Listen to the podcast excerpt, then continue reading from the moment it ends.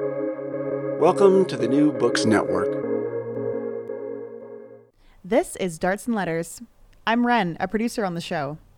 Darts and Letters is a podcast about the politics of ideas.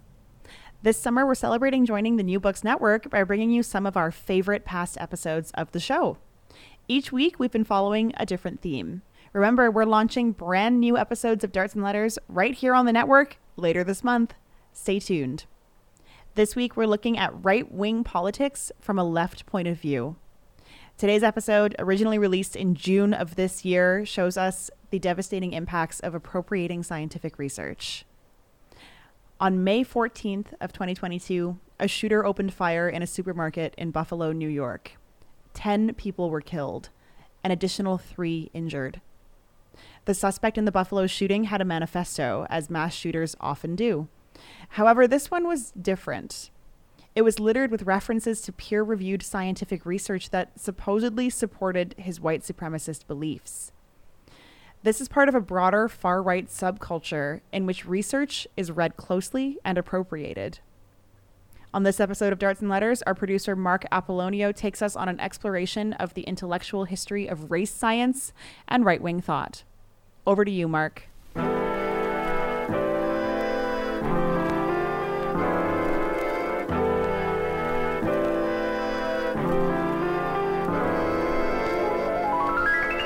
From Cited Media, this is Darts and Letters. I'm Marc Apollonio.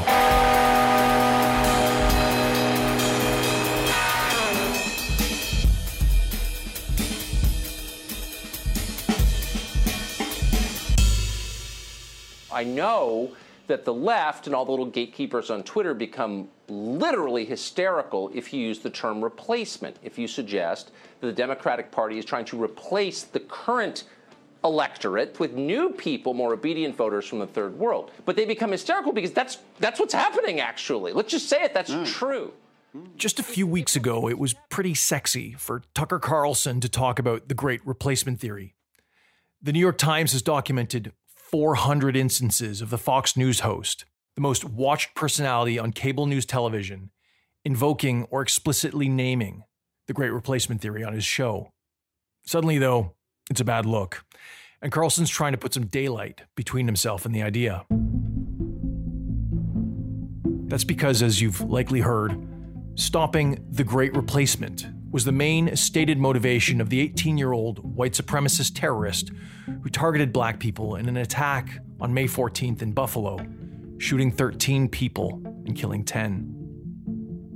The shooting 10 days later in Uvalde, Texas, in which an 18 year old killed 21 people at an elementary school, investigators say that shooter had no clear ideology.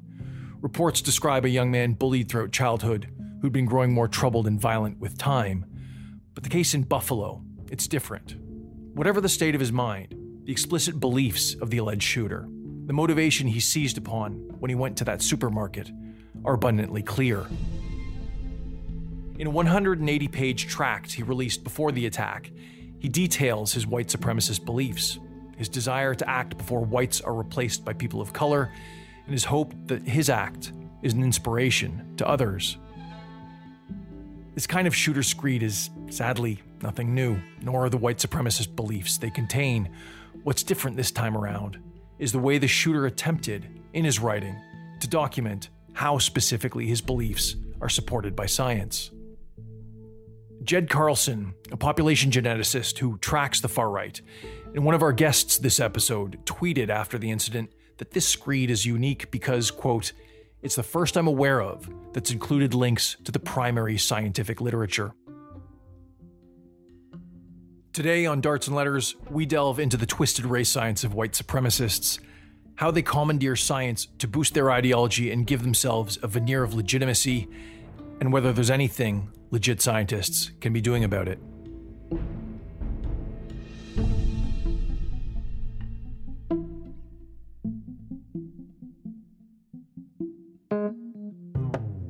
You're listening to Darts and Letters, a show about the politics of academia, ideas, and intellectual life.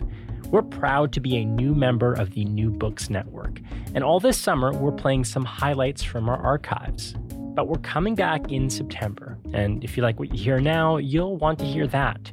So why don't you subscribe to our podcast? You can find it by searching Darts and Letters wherever you find your podcasts or going to dartsandletters.ca.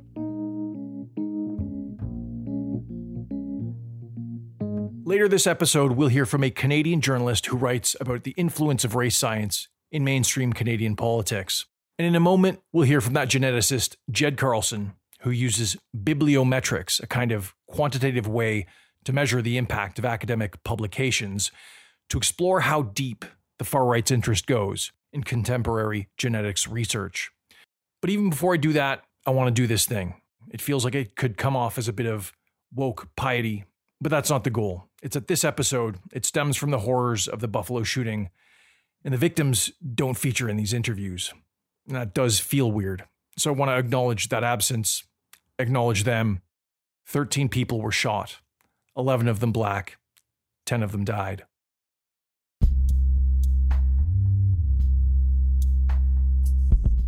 There's another thing I want to say before we go on, and that's the fact that there is no biological truth to the idea that there are different races within the human species. There are genes, about six, associated with the simple trait of skin color, just as there are genes that help determine your height or your ability to digest starchy food. But from the perspective of genetics, once you've ascertained someone's skin color, that's all you've ascertained. Nothing more meaningful can be deduced about a person than that. So, race, the idea that there are significant biological differences between groups of people corresponding with skin color, is simply false.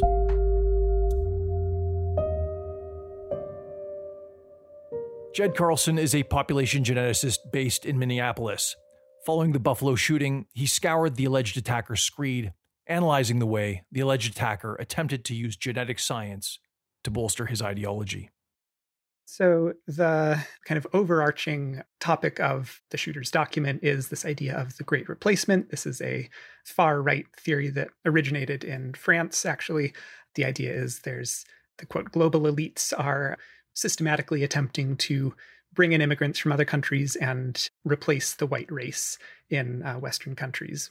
And so, this is a topic that has popped up in the writings of various other spree shooters over the last five, ten years what's unique about this particular shooter's document is that he actually cites a lot of scientific research directly. Um, it was sort of invoked in writings of other shooters, such as Dylann Roof in, in Charleston, Brenton Tarrant in, in Christchurch, New Zealand. So it was really, uh, I think, jarring to see the kind of a scientific justification for this atrocity kind of laid bare in, in this document. How would you generally qualify the way this person interpreted and used genetic research throughout this document? First of all, it's a pretty rudimentary reading of the research. It's very clear that the shooter was not, you know, deeply engaged with the research and trying to understand it for the sake of pursuing knowledge. It's very clear that the research was sort of used as informational ammunition to radicalize folks like himself and, and others of this community. You've spent several years now investigating how genetics research gets appropriated into these white supremacy ideologies and you've uncovered all kinds of weird phenomena. I mean, I'm not too sure if you're, you're the person who first sort of labeled these things, but you've certainly been exploring things like journal clubs where these far right people gather in in various chat groups to explore various scientific papers. Yeah, I, I call them journal clubs uh, just because they they really do have the same structure as you know a journal club that you would have in a, an academic department, where you know someone finds a, a paper that they think is interesting and they may be well versed in the jargon of genetics and know what they're talking about, or they might just have seen something in the news and they bring it to this community and say, "Hey, can you help me interpret this?" Yeah, it really follows this kind of conversational discussion of you know walking through a paper, talking about the methods used, what are the conclusions, but all, of course, through this you know extremely racist lens. So it's a group of racist white people.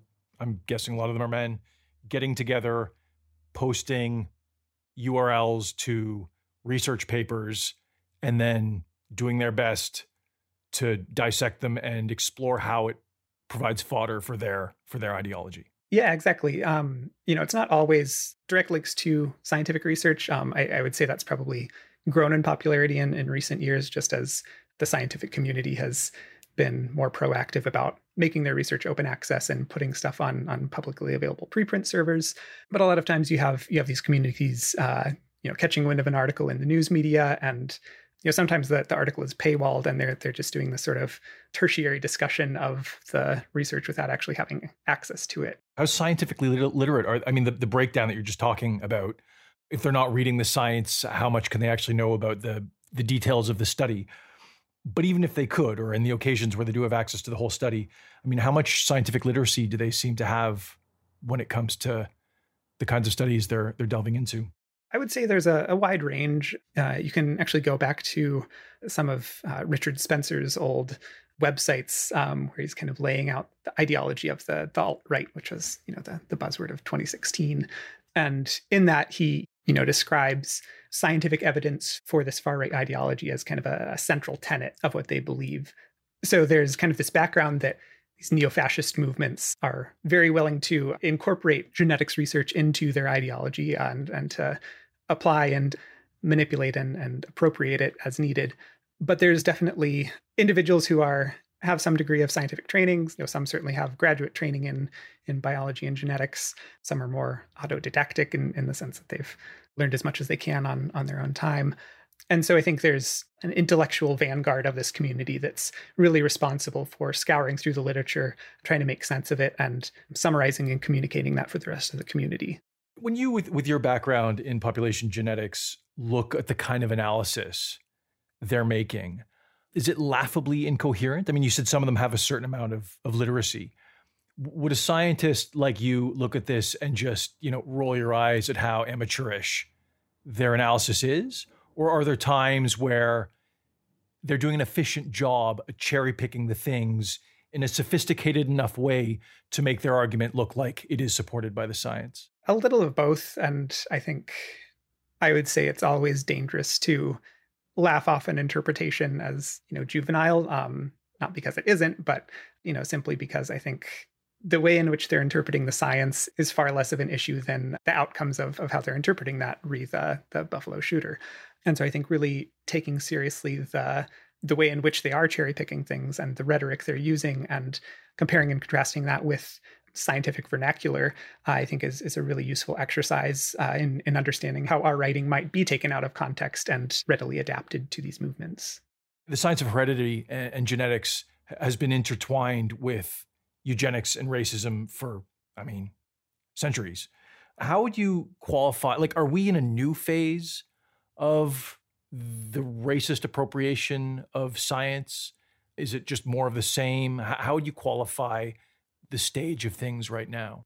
Yeah, I would say it's certainly evolved and changed with where we are at technologically as a society. You know, social media is the the dominant form of communication between scientists and you know everyone else in the world, and I don't think we've we've really uh, grappled with some of the the negative impacts of that. You know, every every grad student who starts in a lab is told, you know, get a Twitter account and communicate with your peers on science and get connected and get a job and um, you know all these wonderful things that social media can do for scientists. And I mean, I've I've certainly benefited from that, but you know, there's a lot of unknowns in terms of how we're engaging on social media and how that's picked up by bad actors. Is there something that scientists publishing should be doing to try and mediate whether bad actors can use their work? Can that be done? Can that sort of exchange be prevented? What should they be doing? It's a really tricky question because I think the inclination is to, you know, feel like we we can and, and should fix the problem. I, I mean, I think, you know, in, in light of every tragedy, every everyone is is uh yeah, willing to, you know, reflect on on what needs to change to prevent the next one. On the other hand, I think simply changing the way we're writing a paper, being more nuanced, being more specific and, and precise in our language, that's a pointless solution to you know addressing the appropriative communities that are, are taking up that work. There's certainly things that scientists can do to repudiate the the appropriation of their work. Um, this happens a lot with um, you look at the fallout of, of Nicholas Wade's book uh, Troublesome Inheritance in, in 2014. Over 100 leading geneticists signed this open letter, basically rejecting the conclusions that Wade had made based on their work. And you know you see similar statements pop up after pretty much all all of the big flashpoints on the the societal impacts of genetics research, particularly as it pertains to race. But I think stopping at the repudiation step is it doesn't amount to anything more than reputational damage control. The Buffalo shooting is kind of a, a, tragic case study for scientists, at least trying to repudiate misinterpretation of their work, which um, would never be the be all end all in terms of an answer. But I still want to just explore this thing that happened with this shooter's screed because um, a few weeks ago I interviewed Paige Harden about her book, The Genetic Lottery, and then uh, I spoke to an adamant critic of her book, the geneticist uh, Joseph Graves Jr. And we spoke a lot about the EA3 study, Educational Attainment 3 study, which was so foundational to Harden's research. And that's a study that was overseen by the Social Science Genetic Association Consortium, the SSGAC, who came out horrified that their work was used, was associated with this act of terrorism. And they came out saying, this guy has wildly misinterpreted what we wrote. I mean, it's just a gross misinterpretation. There's there's no subtlety that he has not understood anything about this piece. He's just bending it to, to what he did. But something I found interesting was that this same organization, prior to the shooting, had issued a, an FAQ where they're trying to get ahead of misinterpretation of their science, realizing, I guess, that this kind of stuff is lurking out there. People are trying to pull apart genetic science for nefarious purposes. They're proposing that they're going to come up with the terms of use which will require researchers who are going to draw upon their research to have read and understand the principles articulated by the American Society of Human Genetics, their position statement, which denounces attempts to link genetics to racial supremacy, and then goes into more technical explanations so that the SSGAC wants people who use their research to basically understand how the science works and how it that precludes it being used to say anything about race do you think this kind of um, policy is is going to be in any way useful to the end of trying to prevent people from misinterpreting or commandeering genetic science? I would say it's useful, but maybe not to that end. The FAQ and the, the terms of service and the stuff they put out front, their target audience for that is not radicalized or radicalizing individuals. Their target audience for that was other scientists and maybe members of the public who are curious about kind of how the, the authors saw the social implications of their work. But the Buffalo Shooter didn't read the FAQ for EA3 or uh, any of the other work that he cited that may have you know had some sort of public statement about the, the implications of the work. It's really beside the point of whether or not it's it's doing anything to prevent or, or mitigate or inoculate against this happening again. You mentioned before when when we first started talking about how and, and whether scientists should try and take an active role in how their their work gets used. You raised the question of whether they should. Is there an argument as to why they shouldn't? Scientists are, are pretty universally on board and acknowledging that this was a, a bad thing that happened and it makes us feel bad to see our work cited in this way.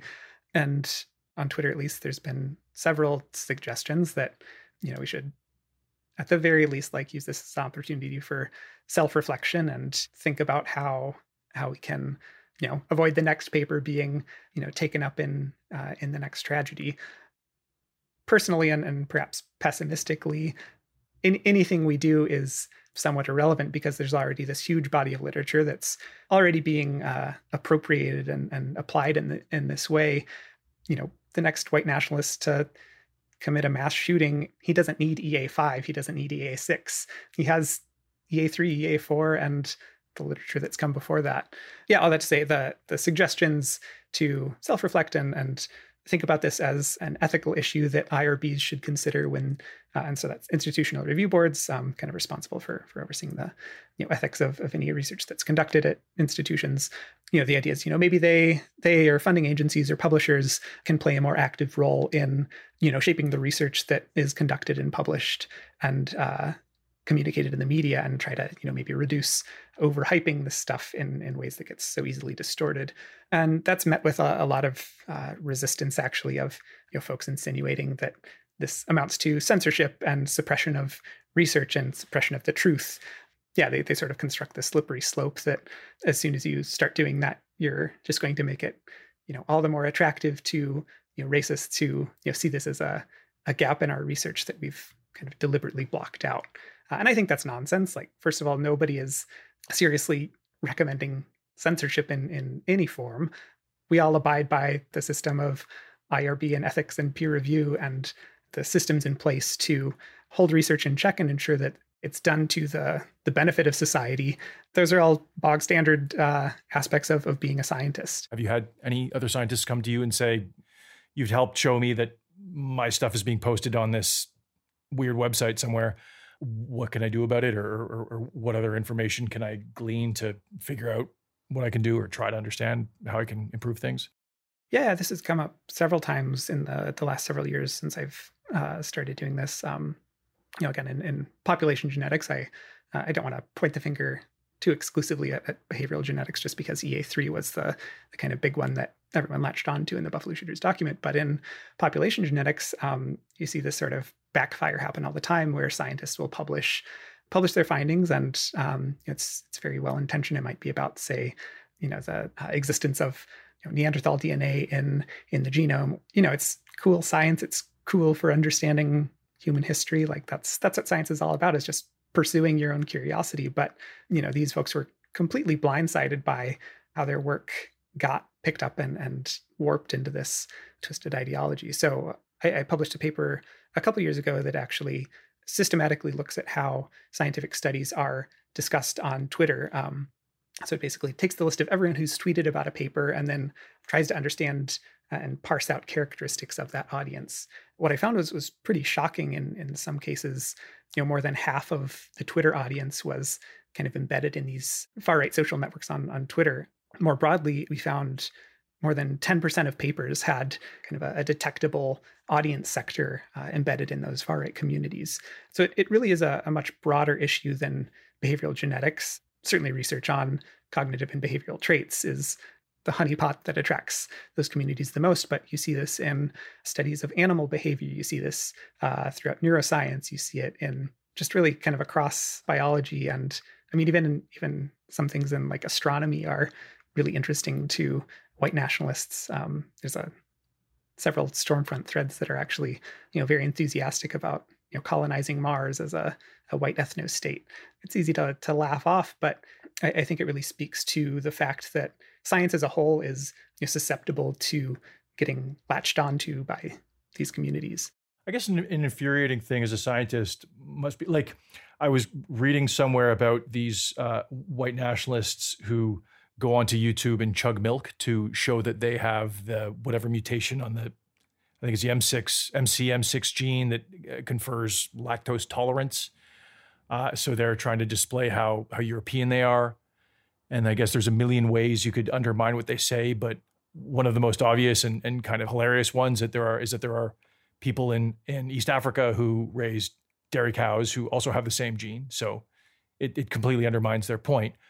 But I guess once again, if you try and fight them with reason, you're not going to get anywhere because reason doesn't matter to them. I mean, it's just they're just taking whatever they can to foster their own their own excitement. Yeah, you know, particularly being a scientist where you you're trained to try and think through everything under this this very logical frame of mind. Uh, the the irrationality of our world today is frustrating in general, but um, particularly on this topic where all of the nuance and editing that we we pour into our papers for the sake of our peers, you know, we we want to be really clear to each other in in our findings so we can you know progress science forward. All of that gets lost on much of the general public, um, not even in the the appropriative manner of, of white nationalists. You there's obviously huge issues with uh, science getting overhyped by the news media and you know really uh, in my opinion setting us back in, in terms of the scientific progress that can be made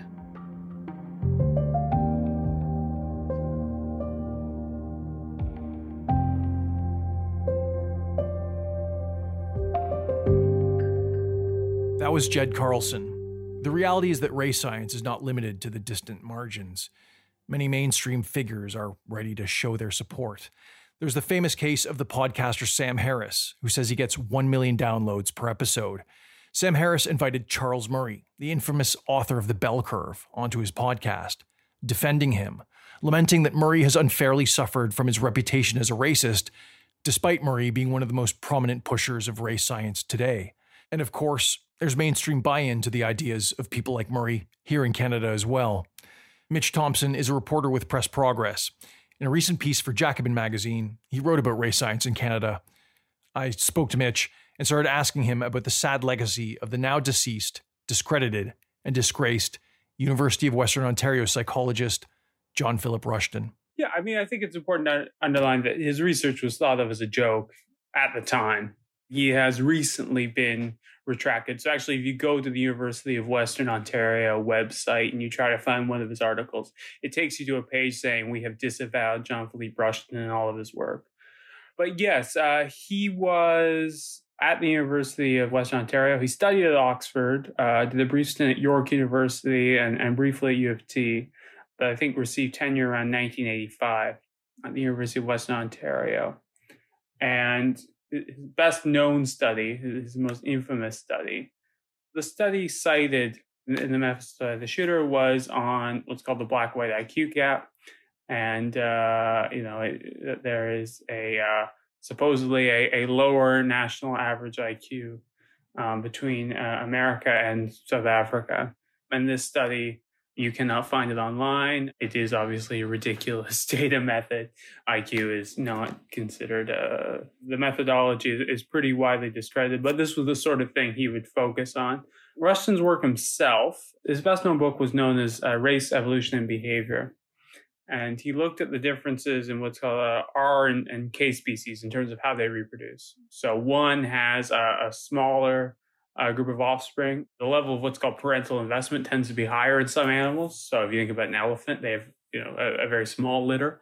Most of them tend to survive for a longer period versus, for instance, a hamster.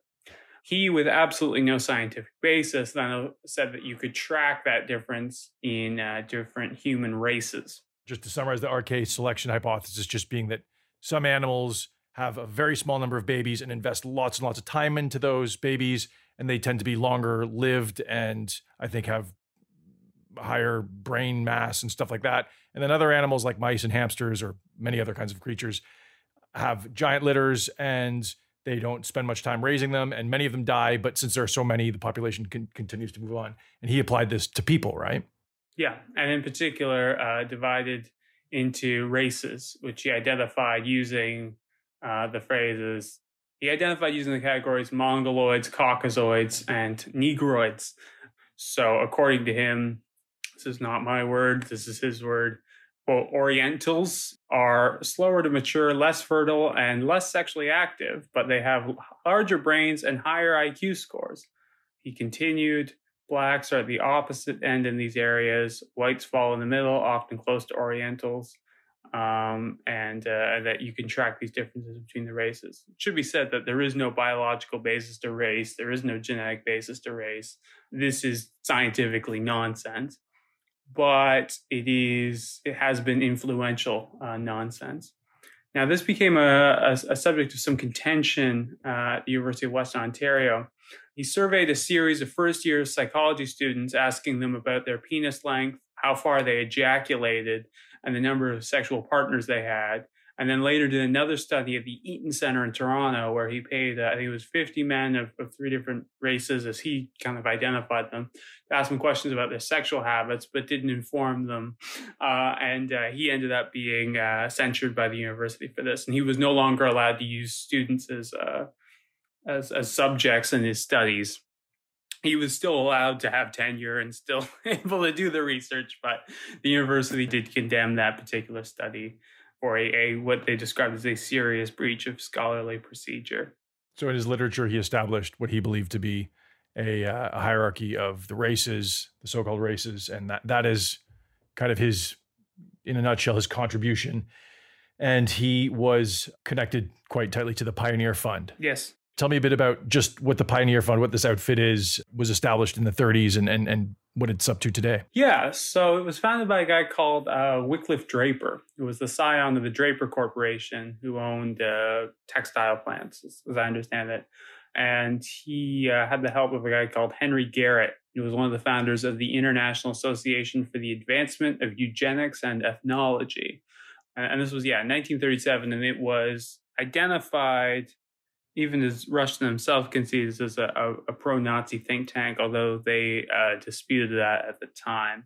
And it was, yeah, explicitly uh, a white supremacist think tank. And through the 50s, defended segregation, had a number of advocates of the apartheid regime in South Africa and uh, what was then uh, Rhodesia, now, now Zimbabwe. And it should be said it had a lot of former Nazis around it. They launched a journal in 1950 that, that Rushton was closely associated with called Mankind Quarterly when they launched it, uh, an early editorial member was actually a mentor to Josef Mengele, who was the doctor at, Auschwitz and, and, knew him before and, and, during the Holocaust. And if you look at the early Pioneer Fund, um, whether it's the associates of Arthur Jensen, who was also an influential figure at that time, Verschuer, who was the mentor of, of Mengele, you, you find actually quite a lot of former Nazis in, in, in these areas too. So the Pioneer Fund, its relevance today is that it's still funding the kind of science that we're going to be talking about. And I've always just wondered at the fact that as, as you looked at the history of so-called race science, it's, it's always pretty astonishing to how how close to the mainstream it seems to always be. In recent decades, Charles Murray, I think, is is probably the best known example. You look at the people who cite him or, or fraternize with them, the inevitable example is his appearance on the Sam Harris podcast a few years ago. And it's, you know, it's pretty astonishing that this this whack job is taken seriously and and and given credence and airtime by all kinds of people. He seems to have been able to give himself this sheen of legitimacy, despite having worked on projects associated with the Pioneer Fund and Mankind Quarterly, the journal you mentioned. So I guess I'm just wondering, what do you think are the mechanics at play that seem to be keeping this whole project of race science and figures like Charles Murray from sliding kind of into the the deep distant margins where nobody takes any note. So he himself, uh, as far as I know, never got funding from the Pioneer Fund, but it is significant that an awful lot of the research he cited was Pioneer funded research, and this was pointed out by the New York Review of Books at the time. He wrote two key books which are cited by the right in Canada and the United States. The former is called Losing Ground, and the latter is, of course, The Bell Curve, which he co authored with Richard Herrnstein in, in 1994. Uh, Losing Ground was published in the 1980s, and it is the one cited by Canadian mainstream conservatives. Um, you can find it in Fraser Institute reports promoting welfare cuts uh, in Ontario. And you can find it in Atlantic Institute for Market Studies. Jason Kenney, the former disgraced premier of Alberta, said it was one of his favorite books when he was at a Manhattan Institute conference uh, about two years ago. It, it's highly influential. And if you read it, it is just as hateful as, as any of this stuff. It has a chapter called Being Poor, Being Black where it argues that the welfare state had created basically multiple generations of welfare dependent black kids who were overtaking American cities who have no respect for law and order and are basically uh, always looking to carry out uh, acts of violence uh, as their so-called disrespect for white laws.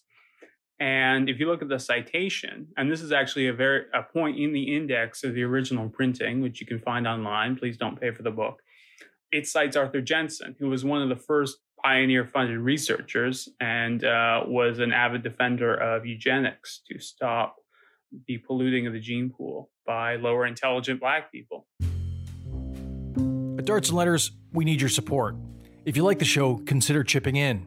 Darts goes past the headlines, the culture wars, and pointless squabbles, and looks at the policies, the histories, and most of all, the ideas that matter. Support us at patreon.com slash darts and letters. All right, back to my interview with Mitch Thompson.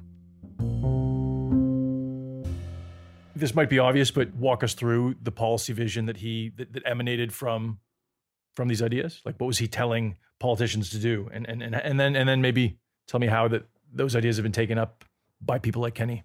Yeah, so Jensen, in a lot of ways, was the most influential uh, and, and, the first kind of modern race scientist. He was an avid defender of segregation in, in, in the United States, testified for Congress in, in favor of it, and did a, a, study in 1969 called How Much Can We Boost IQ and Scholastic Achievement, which basically argued that integration in the schools would not work and that kids who were poor were uh, of a, a, an inferior stock and would do less well in school, and that the welfare state and anti poverty initiatives in allowing mothers to have kids was, you know, going to read out a race of violent inferiors and, and called for the policy to be discontinued.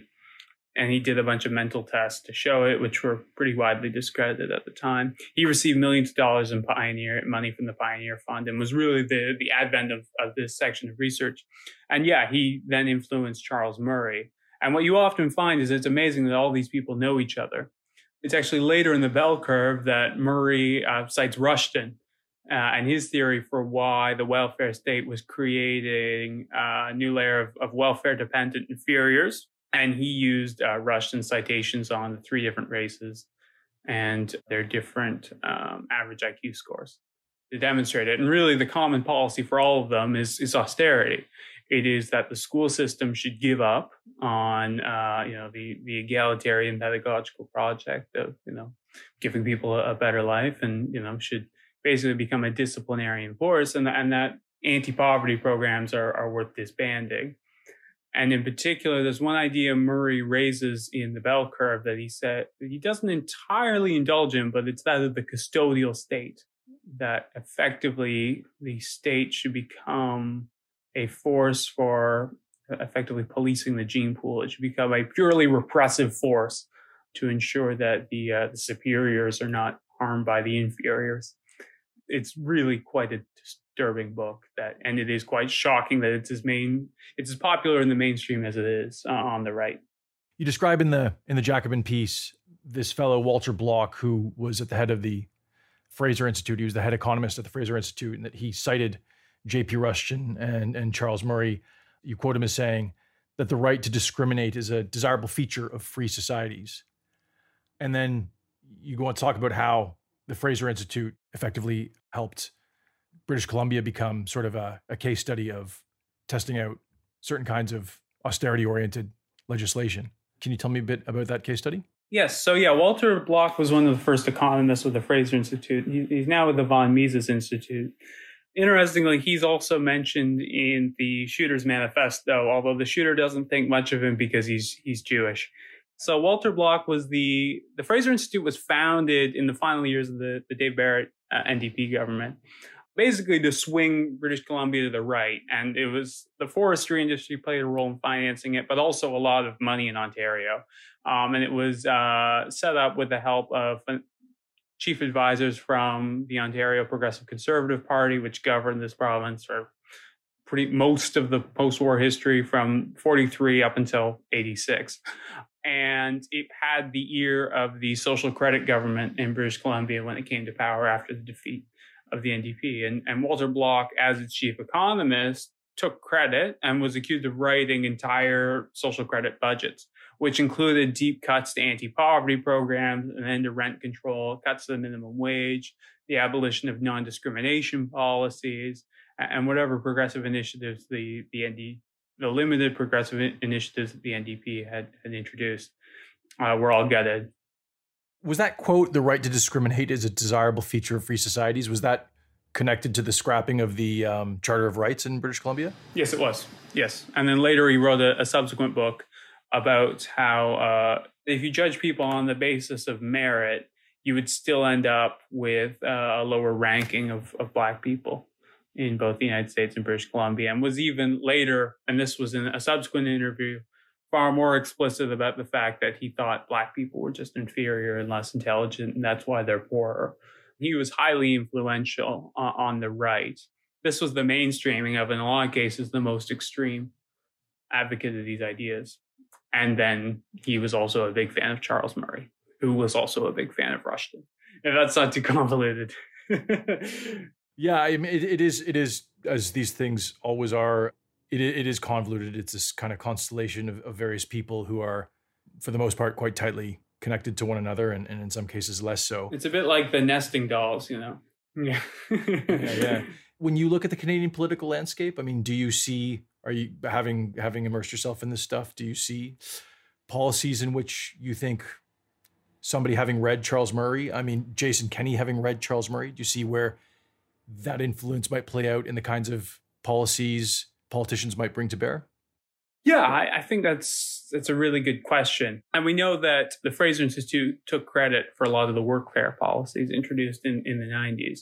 And indeed, when the Harris progressive conservatives were campaigning against the extension of, of income support benefits under the Rae NDP government, they cited a guy called Christopher Sarlo, who was a, a social assistance review board member in, in Ontario, who then wrote a report for the Fraser Institute calling for cuts and workfare changes, citing Charles Murray to argue for it. So at very least, I don't know which politicians are reading Murray, but among the intellectuals and the ideologues of the right, Murray is highly influential. And there's a number of other cases in the article. The Frontier Center is another another case where you find actually quite extensive Murray citations and and insistence uh, uh, friendliness to race and IQ theories to justify austerity.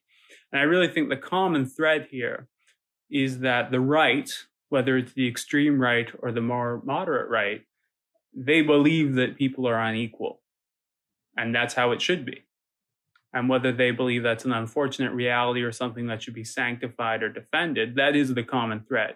They just fundamentally believe people are, are not equal and, and accept that. And that there is no point in trying to build a more equal society and they will look for any justification to find that, even if it means, you know, some cases measuring how far people ejaculate. And then they find, yeah, exactly. They find the the pseudoscience to maintain this belief. Mm-hmm. And I, I also the other thing I pointed out in the article is, is recently this has taken the turn towards education policy, I, and I think really this is a product, unfortunately, of some of their success. That income support programs today are threadbare; they are below survival rate, and it has killed people. A lot of the changes that were introduced in the 90s, and poverty does still kill people as a result of these continuing austerity measures, which were pushed with these justifications. But now they're they're also using these arguments to defend changes in the education system, in defense of streaming, in defense of standardized tests, um, in opposition to extending post-secondary education, because they believe that racialized kids just aren't worth investing in through through social programs that they are uh, bound to be inferiors and that i find particularly disgusting and you see versions of this argument underlying a lot of the talk of, of welfare dependency today they view it's not just that people are lazy because they're on welfare it's also that they're generating future dependence that the right takes real issue with and often you find race science is not far from that argument.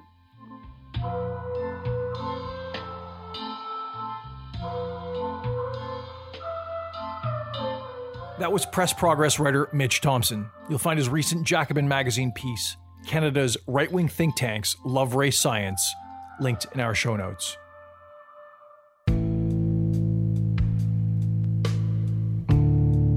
And that's it for this week's episode of Darts and Letters. I'm Marc Apollonio. The lead producer of Darts and Letters is Jay Coburn. Our marketing assistant is Ian Sowden. As always, our theme song and outro is composed by Mike Barber. Graphic design by Dakota Coop. Your usual host and the show's editor is Gordon Katic. To send us feedback, email the show darts at citedmedia.ca or you can tweet us at darts and letters. This is a production of Cited Media, and we're backed by academic grants that support mobilizing research and democratizing the concept of public intellectualism. We're also supported by our patrons, patreon.com slash darts and letters to become one of them. Thanks for listening.